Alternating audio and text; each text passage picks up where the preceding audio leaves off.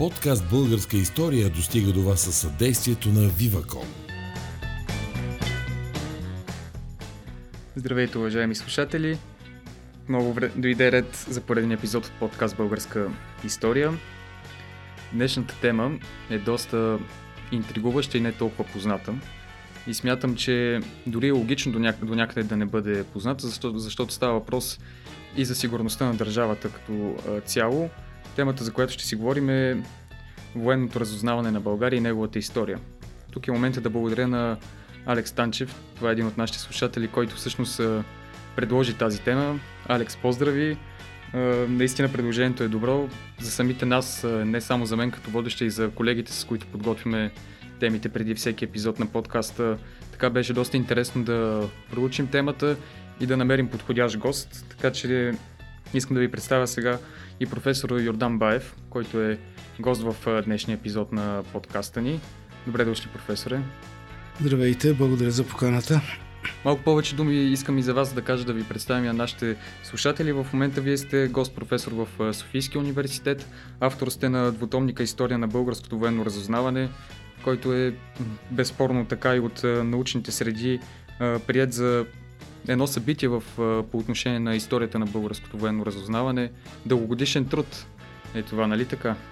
А, само едно уточнение, че първият том, който е историческия период до 55-та година е съвместно с колегите доцент Станчев и доцент Николов. Точно така. А, а втория том, а, който е вече периода студената война и до нашия ден, до 2019 година, а, е вече изцяло а, мое дело.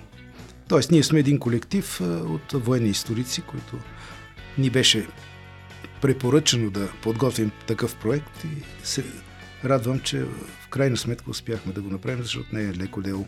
А не е леко дело, е меко казано. Ние в предварителния разговор обсъдихме, тъй като за мен беше наистина интересно. Споменахте една колосална цифра от документи, които сте обработили.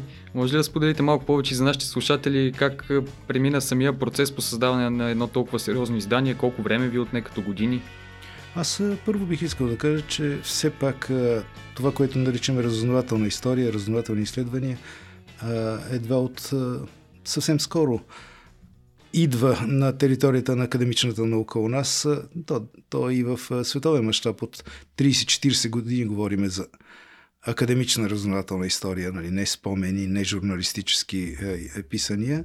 Така че първият момент беше да, при подготвянето на един такъв труд да използваме а, научна методология, която да ни позволи наистина за едно обективно, достоверно, безпристрастно изследване. Това е задължително в а, научната литература.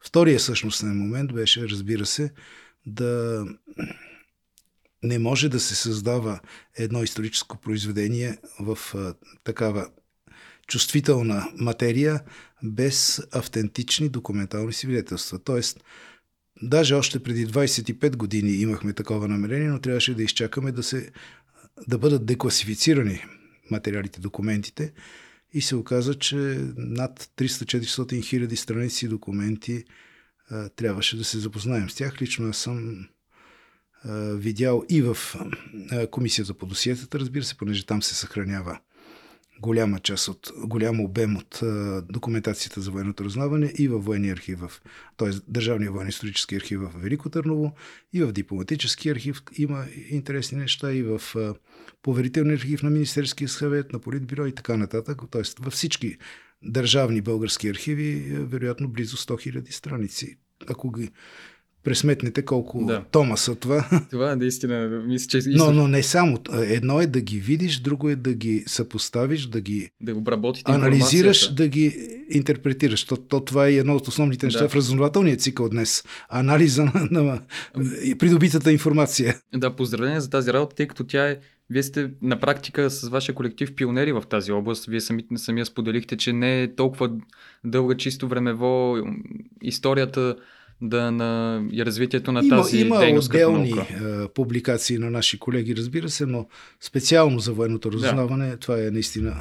Така, че... но, но се надявам, че ще продължа, защото има твърде много истории, а, които предстои да бъдат разказани.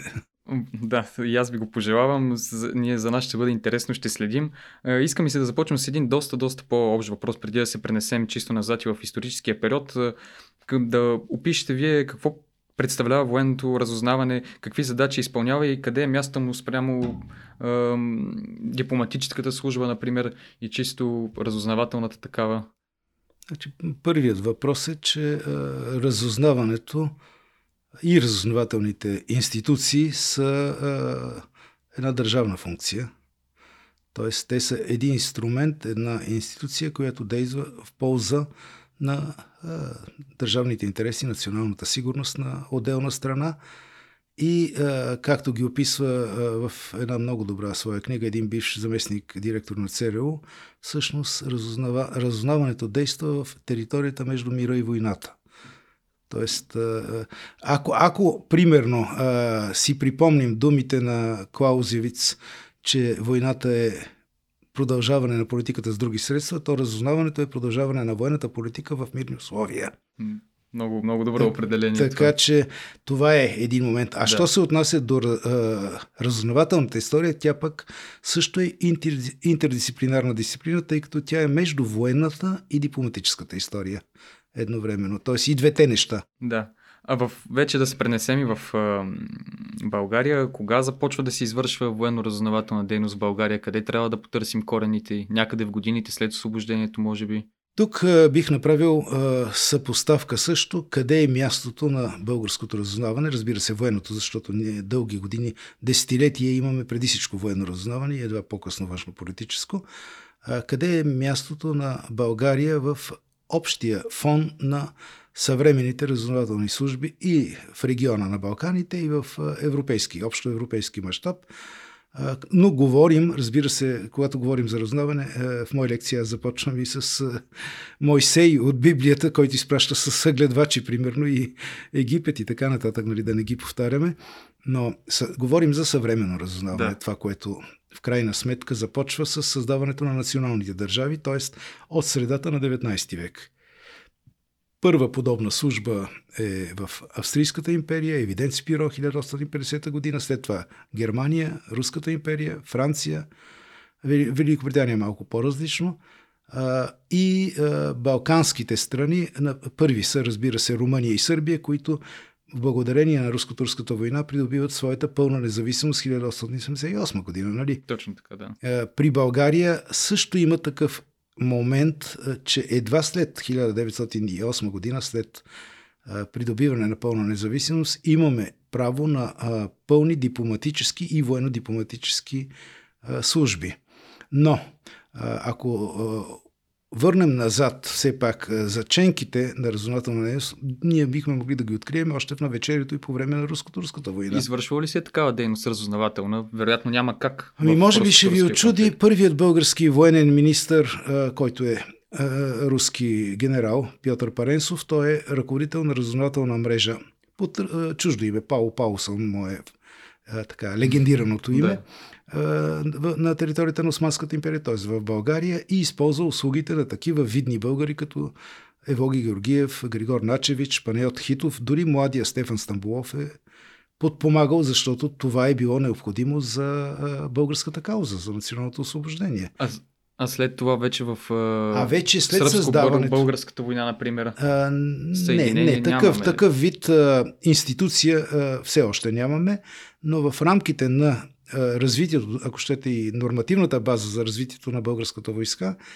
след приемането на законово устройство 1891 година, се появява първото едно звено, което всъщност е рудиментарно, то още не се развива, учебно бюро в щаба на войската, но реално в следващите години, когато за първи път вече имаме институт на военните аташета и на една по особена категория търговски дипломатически агенти в Османската империя. Там са изпращани офицери под прикритие, които да извършват съответната дейност в полза на българската кауза.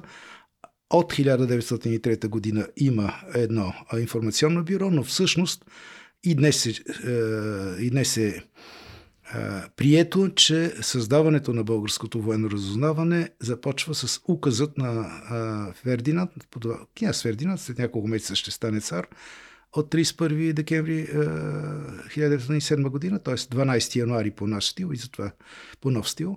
И затова 12 януари вече е дата на българското военно разузнаване, създаване на разузнавателна секция. И това е първото нали, звено от... Между впрочем, само да кажа, да. Тъй като дълги години няма специална разузнавателна школа или подобно учреждение в България, но тези, които започват военно-разузнавателна дейност в разузнавателна секция, по-късно разузнавателно отделение, са високо образовани офицери, завършили чужестранни е, военни академии в Русия, Франция, Италия, Австро-Унгария и, така, и Германия и така нататък. Тоест хора, и ако видите дори техните е, доклади и отчети преди Първата световна война за военните планове на е, Великите сили, е, ще останете изумен. На едно високо ниво са били. Е, особено с своята аналитична дейност. А къде се е случило тяхното образование? Вие споменахте в тези първи години точно, когато все още военното разузнаване в България е Говориме за края на 19 началото да, на 20 да. век.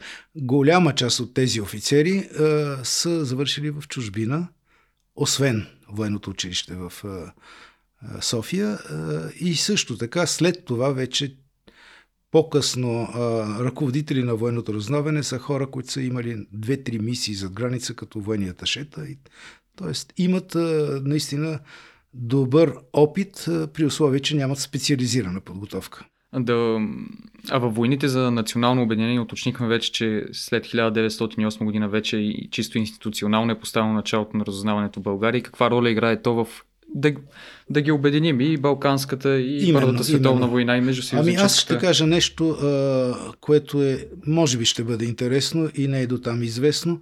Дори още с началото на Балканската война и по-късно в Първата световна война се използват едни а, съвършено нови средства а, за разузнаване, например а, разузнаване по въздуха с а, фото, аерофотоснимки. Да. Първите, знаете, и над Одрин, и на, на други места българската авиация вече влиза в действие по време на война.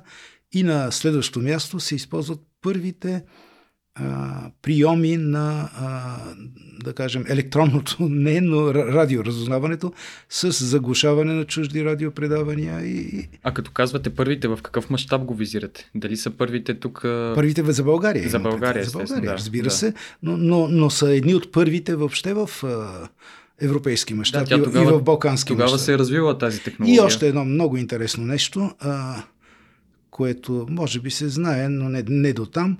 А, използването на науката на а, изключително авторитетни учени в полза, от разузнавателното отделение на щаба на войската за осъществяване на специфични разузнавателно-културни дейности. Не знам дали знаете. Какво ще рече това? Веднага ви казвам, по инициатива на разузнавателно отделение през 1916-17 година видни български учени, например Йордан Иванов, Богдан Филов, Михаил Арнаудов, Васил Златарски и така нататък, са изпратени първоначално в Македония и по Моравието, а след това в Добруджа, за да изследват материални и други свидетелства за българската история. Тоест, това е изключително важно. Например, един Йордан Иванов след това толкова ценни е,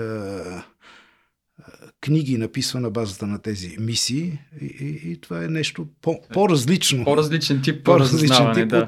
от, от обикновеното войсково разузнаване, което също се използва. Проблемът обаче настъпва с а, тежките клаузи на Нойския. Това ще да попитам. Няма как да не се отразява и в тази сфера. Ами забранена е първо всякаква военно-дипломатическа дейност. На второ място е забранено да имаме разузнавателна структура, каквато и да е тя. И затова ще видите в документацията от 1920 до 29 година така, такава структура няма, има някакво обозначение 1А.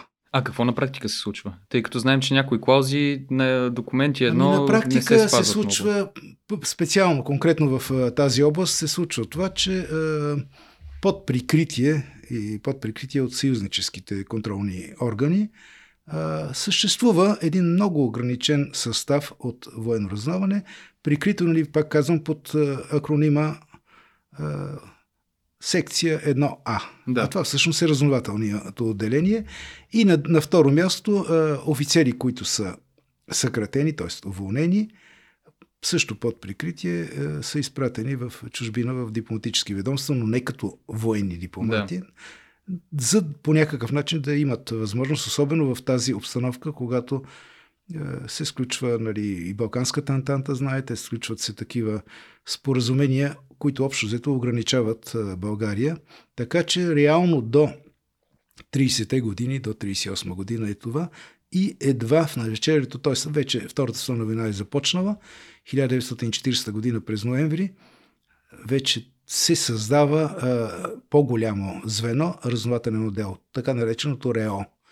А каква е оценката точно на българското разузнаване за Втората световна война? То не може да е еднозначно, разбира се. Имам предвид в първите години, когато държавата се колебае на коя страна да застане световния конфликт, кои държави са били обект на интерес от страна на българското разузнаване, освен, предполагам, нашите съседи, които са вероятно най-логичния отговор на въпроса. Сега, първото е, разбира се, до края на Втората световна война, при всички случаи българското военно разузнаване изпълнява а, цели и задачи, свързани с непосредствена близост до територията. Тоест, преди всичко, а, съседните държави, естествено.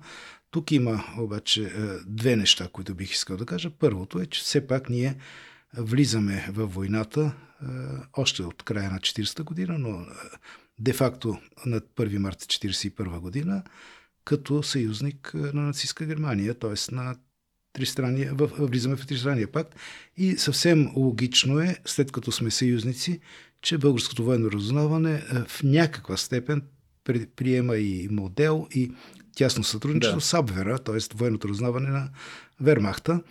Но, но искам само един интересен случай а, да опиша и това се вижда от а, пространен доклад а, на ръководител на звено в външно-политическото отделение РЕО-1, както е. По-късно става ръководител на това РЕО-1. И то е интересно, че го запазват и след 1944 година, защото е интересен, т.е. добър разнователен офицер.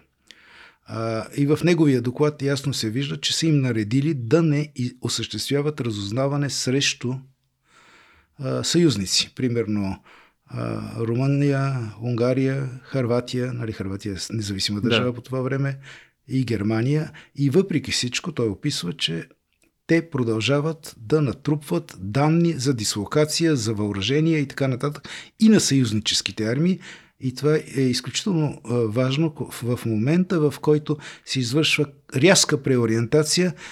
Само за 2-3 дена ние обявяваме война на Германия и изведнъж се оказва, че щаба на войската трябва да изготви военен план за военни действия в рамките на няколко дена. И именно тази информация за дислокацията на група армия Е на Вермахта на Балканите, за а, наличието на а, такива войски и, и, и по-късно, когато воюваме в Унгария, примерно, а, тези данни са използвани за един кратък период, края на септември, да се изготви военния план. Тоест, при все... Тоест, разузнаването да. в този момент е изключително важно. Друг е въпросът, че е, по време на военните действия в и на територията на Югославия, и на територията на е, Унгария до Австрия всъщност, нали, е, има проблеми за координацията между отделните армии и, и недостатъчно се използва разузнаване, войсково разузнаване, разузнаване с бой, както се казва, в, особено в първите месеци октомври, ноември, поради което известна причина за по-големия брой жертви е и това липса на достатъчно от командващите, от войсковите командири на достатъчно координация и използване на разузнавателни данни. Но все пак са били пренебрегнали заповедта на тогаваш на някогашния съюзник и са разузнавали. И в конкретния момент това донася. Това донася ползи. Това донася определена полза, т.е. Полезно е, както аз, е, нека да направя един паралел с наши дни, когато и в НАТО, и българското военно разузнаване, т.е. служба военна информация, днес служба военно разузнаване, преди две години обяви, че е, осъществява разузнаване на 360 градуса, т.е. на всички посоки. А то не е ли така логично всъщност? Не знам примера от други държави, доколко е известен за нас, но не трябва ли една държава в крайна сметка да следва да опитва максимално наистина да извършва разузнавателна Динамиката дейност? на събитията изисква да има налична информация да. в а, различни направления, за да могат да се вземат правилните Абсолютно. управленски решения. А динамиката на събитията от Втората световна война, особено 1944 година, която е безспорно за България изключително динамична, как се отразява на разузнаването? Въпросът ми е естествено какво се променя след 9 септември, сигурно се променя много. Но от, чисто а, за разузнавателната дейност в България, как се случва Точно промяната? тук искам а, да кажа първо кадрово, естествено. Знаете, да, кадрово изцяло, но за разлика, примерно, от другите служби сектор сигурност и за разлика от военното контраразузнаване вътрешно и външно, т.е. РЕО 2 и РЕО 3, които и почти изцяло са сменени, при РЕО 1, т.е. военното разузнаване, има запазване, но аз съм го изчислявал на около 30-35% от стария екип от преди 1944 година, именно за цел, че това е много специфична дейност, която изисква умение, което изисква подготовка. Тоест Съветския съюз е осъзнавал а, това нещо? Тук става въпрос, веднага ще го кажа, става въпрос за а, новия началник на, на РЕО, а, полковник генерал от 1 януари 1945 година, Петър Вранчев, който отвоюва това нещо и до, до неговото сменяне 1948 година се запазват редица офицери, така наречените царски офицери, и затова той носи последствия, защото след това една година е в затвора и обвиняват го за какво ли не. Но другото, което е, че от 1945 година в условията на, на, на влизане на сталински модел и в условията на а, фаворизиране на държавна сигурност в този период, още от 1945 година има противоречия силни между военното разузнаване и държавна сигурност, която иска да обсеби всичко и да контролира всичко. А какво се случва? Има такъв всъщност? елемент. Успява ли? Ами в един момент надделяват 1947 година, когато а, но това е пък а, добро, правят добро на военното разузнаване според мен, защото РЕО 2 и РЕО 3 а, са иззети от Министерството на, война, на отбраната и са придадени към държавна сигурност. Тоест, военното контрразузнаване става управление три по-късно на държавна сигурност. И от този момент, от 1947 година, на практика военното разузнаване е ориентирано изцяло навън, т.е. няма вътрешни функции. Е, и затова, е, ако трябва да, да кажа и моето впечатление, когато правихме книгата, имахме много интервюта с беседи, такива исторически анкети с ветерани на военното разузнаване. Те бяха твърде огорчени от това, че ги причисляват към доносниците, към е, органите за репресии в периода на студената вина, което просто не е истина, защото тяхната дейност е била насочена съвсем в друга посока. Може ли да опишете по, по, по-подробно, да си представи нашия слушател в какво точно се изразява дейността на тези хора, която очевидно е била ориентирана зад граница? Ами, нека първо да започнем с функционалното и организационно ако щете, разрастване и е, трансформация на военното разузнаване в периода на студената война. Все пак, студената война, ние принадлежим към един от двата военно-политически блока и за първи път, това е също едно ново нещо, за първи път в мирни условия осъществяваме коли, е, действия в многонационален коалиционен формат, както днес с, НАТО и Европейския съюз. На второ място, из, изключително много променя разузнаването онази индустриално-технологична и информационна по-късно революция от края на 50-те години и вече по-късно 80-те години. Поради това се развиват твърде бързо направления като електронно, нали, радио, радиотехническо разузнаване. Имаме полкове, бригада след това, ОСНАС, както се нарича тогава. Развива се много това, което на Запад се нарича командоси, нали, тези барети да. и така нататък. У, у нас се възприят руския модел на спецназ, специално предназначение, т.е. парашютно-десантни, диверсионни разнователни действия в условията на война в тила на противника. Нали? Това е. И, например, днес това, което е командване специални а, сили, специални, е или а, онази бригада специални операции в а, Пловдив е наследник именно на полка и по-късно бригадата спецназ, както да. се казва от уния години. Това са две интересни нови направления и разбира се стратегическото агентурно разузнаване с а, изключително се разраства, защото за първи път придобива извън европейски планетарен мащаб от гледна точка и на коалиционните задължения.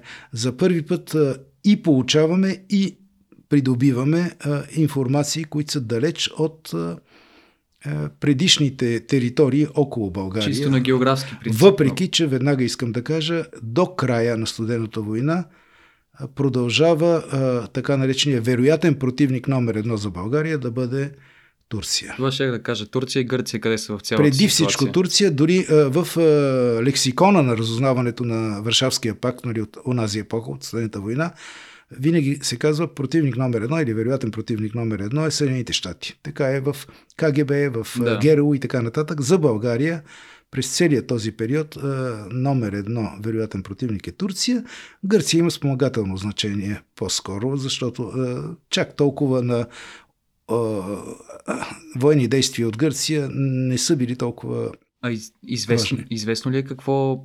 И на следващо място, да. само да допълня, и на следващо място а, също един ключов момент в а, разузнавателната дейност, в придобиването на информация е а, придобиване на информация за оръжие за масово унищожение, т.е. за ракетно и ядрени средства и, и не само Турция. Тук вече е, и в рамките на НАТО, в рамките на 6-ти американски флот и така нататък. Има ли информация в колко държави е оперирал българското разузнаване или въпроса не е напълно не, коректен. В, в книгата има достатъчно много информация. Ами, в различните периоди е, нали, се увеличава така да. Когато да стига но, но там има две също, също специфични особености. Даже три бих казал. Едната е така наречените ВП, военни представителства, т.е. да го наречеме, не е точната дума, но да го наречеме легално агентурно разузнаване, т.е военните представители, военният аташета и техния екип в съответните държави, които представляват разузнавателен интерес, извършват, и те са резиденти обикновено, извършват разузнавателна дейност. На второ място, обаче, там където няма военни представителства, пък дори в, в райони, където няма военни представителства, примерно генералните консулства в Одрин Истанбул, под прикритието в търговски представителства или генерално консулство – Имаме другия тип РП, разузнавателна пунктове. Тоест, от една страна са военните представителства, от друга страна са под прикритие на някакво а, учреждение. Може да бъде журналист дори, може да бъде а, търговско и така нататък. А, и, и на трето място вече имаме така наречените нелегали. Те какво представляват? Има, това, има едно увлечение под а, съветски пример а, в края на 50-те години да има специален, има специален отдел за подготвяне на нелегали, ще ви обясна, а, което е под въздействие на онзи пример от Втората световна война. Оказва се в последствие обаче, че за малка България това е изключително скъпо и недостатъчно ефективно мероприятие, защото да подготвиш един нелегал, а нелегал е 2-3 години да го обучаваш с чужда самоличност, даже понякога преминава през една, две, три държави, докато стигне до държавата за предназначение и сменя два-три различни паспорта и действа в тази държава като гражданин на или на трета страна, или на самата страна. И той е, е съвсем, години наред е съвсем откъснат, така да се каже. Да. Нали, не е разновач. Но основното, което е, е че е, това е изключително скъпо, за да подготвиш един... Не... А, а къде се подготвяли? Например, тези... В България въобще това нещо успява ли да се развие, тъй като вие казахте, че малко или много е трудно за нашата държава да го осъществява? Ами не, още от... Е, правилен въпрос, защото забравих, т.е. не съм ви казал, че още от 1956 година, вече даже и 51-2 година има отделни опити, но от 56 година функционира така наречения разузнавателен курс който е 6 месеца, после една година, после 2 години, школа за подготовка на кадри по-късно и вече накрая така наречения специален факултет, днес е филиал, в който се е, обучават е, тези е, служители, т.е. офицери от военното разузнаване. част от тези нелегали също са офицери, но, но пак повтарям, това е една Примерно, в, когато се отказват от тази идея в средата на 60-те години, са били подготвени между 80 и 100 нелегали, а... от, от които единствено 15-20 са използвани. Това ще да попитам, дали е имало такива, които са се използвали на практика и са участвали в мисии? Отделни случаи има дори след промените 91 година, когато се прекратява с тях взаимодействието, но той е там и болезен въпрос по какъв начин държавата би могла да, ги, да им подпомогне и след този момент. Но това, отново повтаряме, е една странична, сравнително малка част. Да. Основната част на агентурното разузнаване са именно а, сега, а, тук говориме за а, две категории.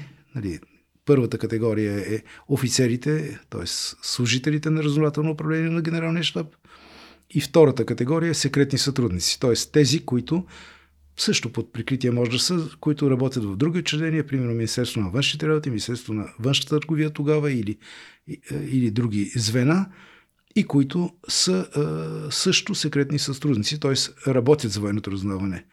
А категорията агент, както ние знаем, категорията агент а, не, се, не, не се прилага към български граждани. Агент под различни категории агентура.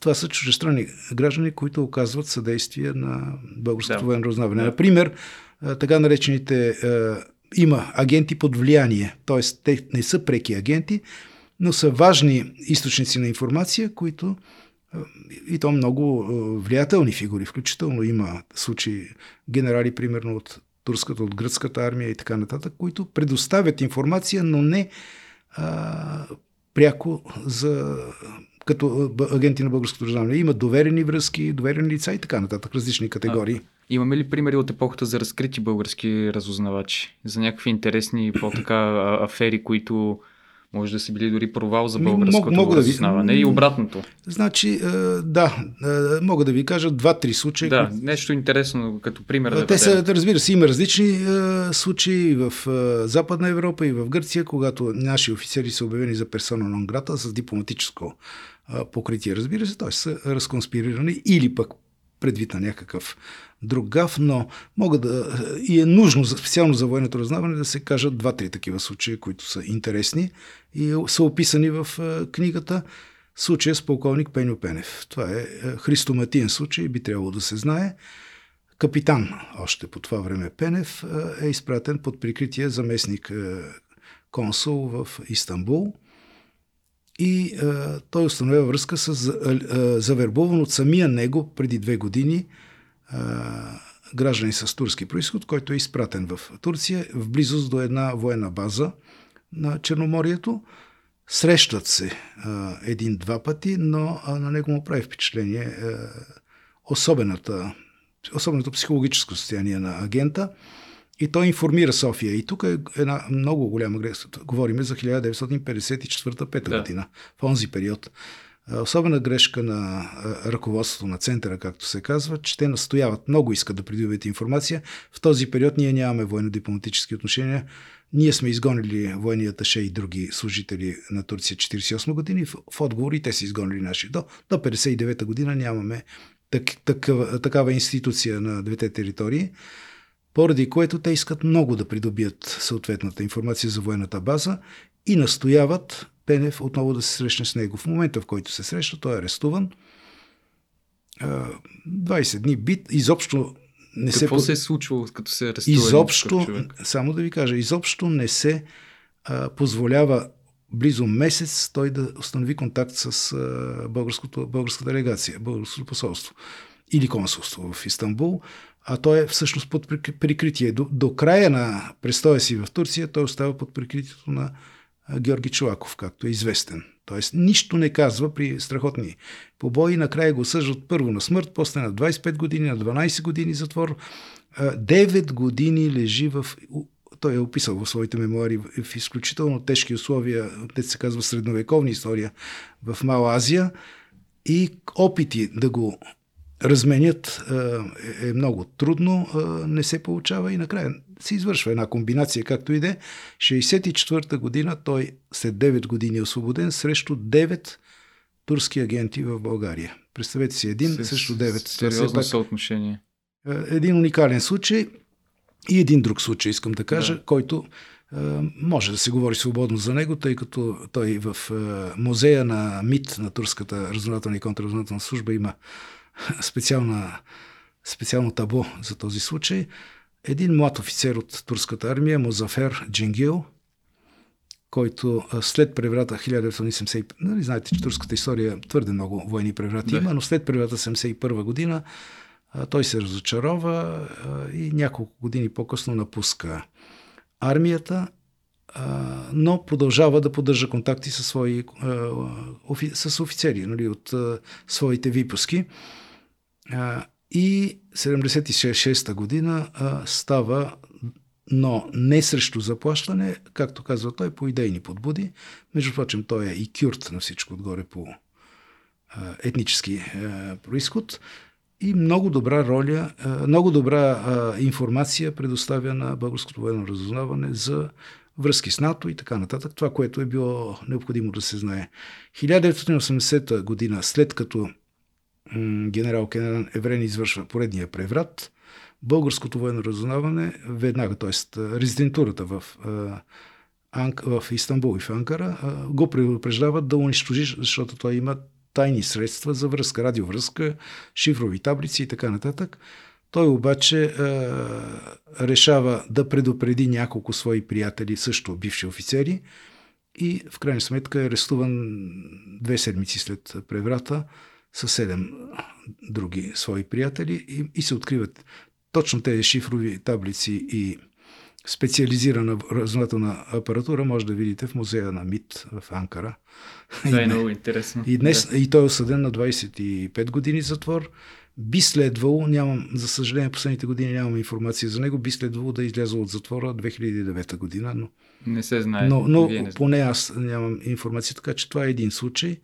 Има, разбира се, и, и други е, случаи, безусловно, но нали знаете, че в е, разузнаването много по-известни са случаите на провалия, случаите на, на добри е, на добри разузнавателни е, придобити информации и агенти е, обикновено.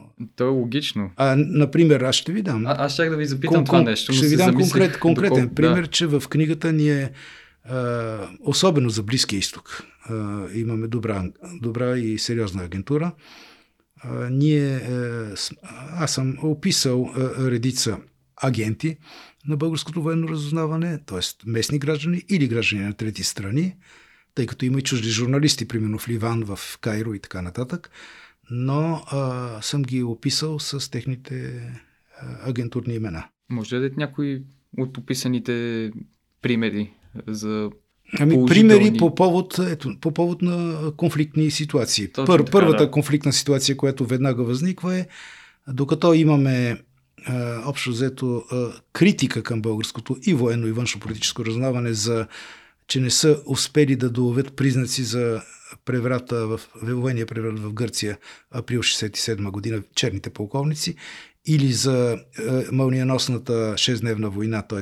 на Израел срещу арабските държави през юни 67 година.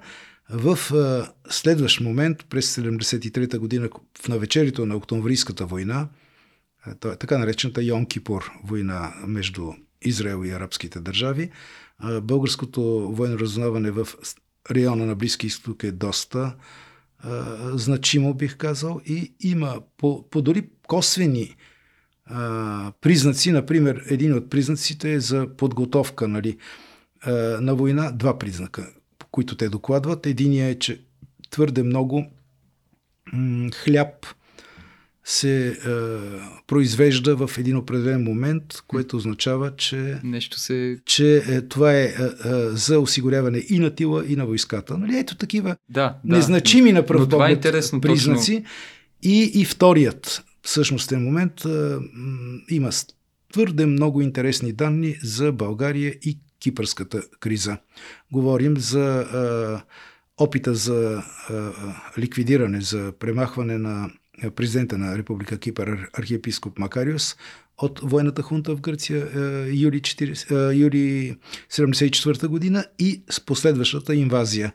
Твърди се, и аз съм виждал, може би от порядъка на десетина папки от порядъка на 2000 страници на доклади, ежедневни доклади, даже по часове, на нашето радиотехническо, разно... радио и радиотехническо разноване, както твърди се, че е, ние сме първите от е, държавите във Варшавския пакт, които са засекли подготовката и осъществяването на въздушно-десантния и морско-десантния операции на така наречената операция Атила на турските въоръжени сили за е, навлизане, интервенция в Кипър. Ето ви два от да. тези примери, но много още. Примерно, твърде интересна е ситуацията, как нашите военни разузнавачи трябва да видят дали наистина след кубинската ракетна криза 62 година има спогодба между Москва и Вашингтон. Една от спогодбите е да се оттеглят ракетите, балистичните ракети Юпитер от турска територия и, и има описане, описано е как многократно, въпреки че има много сложна военно-политическа обстановка, постоянно наблюдение от контрразузнаването, но те успяват да достигнат и визуално да видят каква е ситуацията в базата Инджерлик, в на летищите Чоро и така нататък. Нали? Тоест... Това е сериозен успех за. Ами, за, за, за, за конкретната ситуация. Да, Ето, да. ако искате още един да, случай. Да, ми много интересен. Един случай ще ви кажа, а, за да си припомним, преди два дни изпратихме един от ветераните на военното раззнаване, полковник Тосков, Димитър Тосков. Много, брой, многократно съм го интервюирал. Той е бил а, секретар на военния аташе в Анкара, после военния аташе в Лондон, Вашингтон, в Ирак по време на Ирано-Иракската война, но за Лондон. Възлагат в навечерието на така наречената криза с евроракетите, края на 70-те години е това, му възлагат да види дали е са верни информациите за два завода, военни завода в Великобритания, свързани с производство на компоненти за ракетите Trident и за тези подводни ракетите на подводници Polaris. Нали. Е, и той описва много, описва много картинно как с жена, съпругата му, дъщеря му е била 15 годишна, как отиват на екскурзия в Шотландия, свършват си работата и на връщане минават случайно покрай Манчестър в на 10 км от военния да. завод, който е за ракетите Трайдент. Два часа и половина е бил блокиран от полиция. Как са успели филмовите филмите да ги махнат, за да, нали, не се, за да кажат, нищо не сме снимали да, да. и така нататък, но успяват да свършат работата. Е, че много, многократни такива ситуации има, но основният момент също, все пак, понеже времето ни е ограничено, основният момент, който искам да кажа е по какъв начин България, българското военно разузнаване осъществява трансформация в периода който е известен за нашата политика, външна политика, от изток към запад. Да. Нали? Как се случва? Значи, първият момент е, това се осъществява, разбира се, в процеса на разпадане и, на източноевропейския блок и, както знаете добре, 1 юли 1991 година е разпуснат Варшавския пакт. Тоест нямаме ангажименти към тази военно-политическа коалиция. От този момент се ориентира по това време, разбира се, има и посещение в България на генералния секретар на НАТО Манфред Йорнер и така нататък. Има спогодби за обучение на български военни разузнавачи на Запад в специал, специализирани школи и, и тъй нататък. Но бихме могли да кажем, на база, и това е описано в книгата, че някъде май-юни 1991 година, за мен това е една рамка, представа а, а, да се осъществява разузнавателна дейност срещу а, бившия противник от а, противниковия военно-политически блок НАТО, т.е.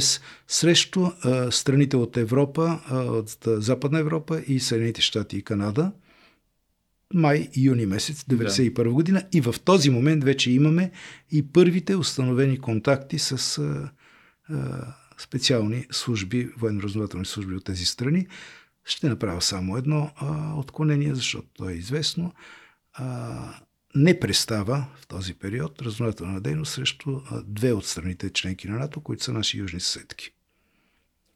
И разбира се, тук идват два нови фактора, което вече променят цял, цялата същност и насоките, функционалните задължения на българското военно разузнаване. Те са две, два фактора. Едното е войната в бивша Югославия, естествено да. фокуса се променя.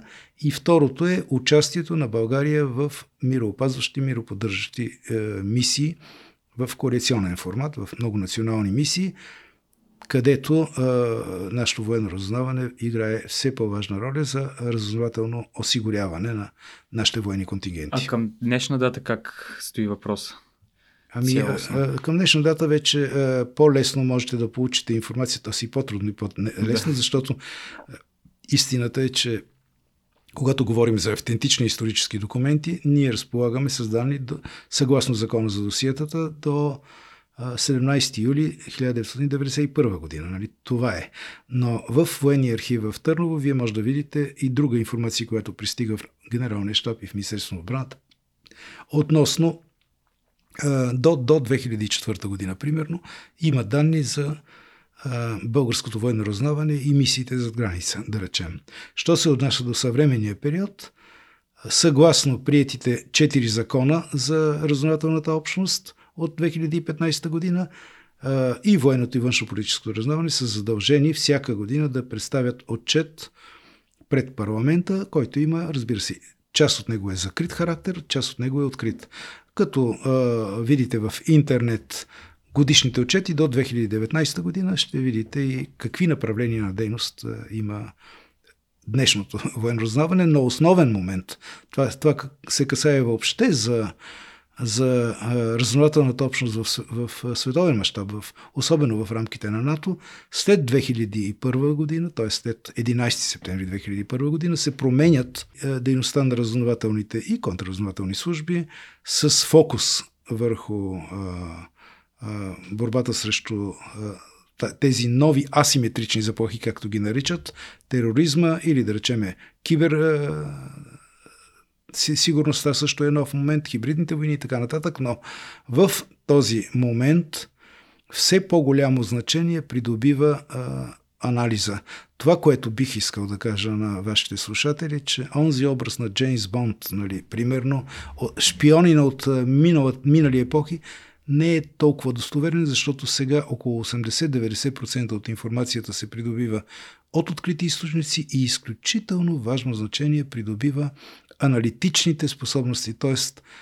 тази огромна по обем информация да може да се филтрира, да може да се анализира, да се преобразува в съответни а, варианти на анализ и на, а, на препоръки към държавното и военното ръководство. Точно това исках да ви попитам, защото със сигурност Изключително е много важно. И най-новото нещо, което е много важно, но тук аз не съм специалист и не мога да ви кажа, е AI, това, което се нарича е, изкуствения интелект. Все повече изкуственият интелект си представяте... навлиза в разузнавателната дейност. Как си представяте да се развива за напред разузнавателната дейност? Може би точно с тази с изкуствения интелект, който навлиза, може би много ще се промени е, същината на, на, този, на тази дейност. Не мисля, че човешкият фактор ще отпадне в никакъв случай, защото все пак човек е този, който може да избира от възможните сценарни варианти. Но а, при всички случаи а, ние сме в четвърта или пета, вече не знам, информационно-технологична революция, така че няма как да не се променят а, нещата в това отношение. Имаме, ние сме едно глобално село. А, виждате, че от и космическо разузнаване от много години имаме, така че а, всичко се, така да се каже, документира но, но така или иначе, разузнавателната дейност, бих могъл с това да завърша, разузнавателната дейност, както е една от най-старите професии, т.е. с възникването на човешките общности, едно от нещата, което се осъществява, разбира се, са гледвачи, разузнавачи, информация, така и в наши дни за колкото повече достоверна, проверена а, информация. Ние имаме, а, обикновено се шегуваме, че ние историците, както разследващите журналисти, както разновачите, задължително използваме не по-малко от две-три различни места източници да, да, да бъдат за едно събитие, описване, така да се каже. Това е модел на изследване и при всички случаи тази разнователна дейност е изключително необходима, актуална и ще бъде е, важен фактор за по-обективна преценка и взимане на ключови съдбоносни решения.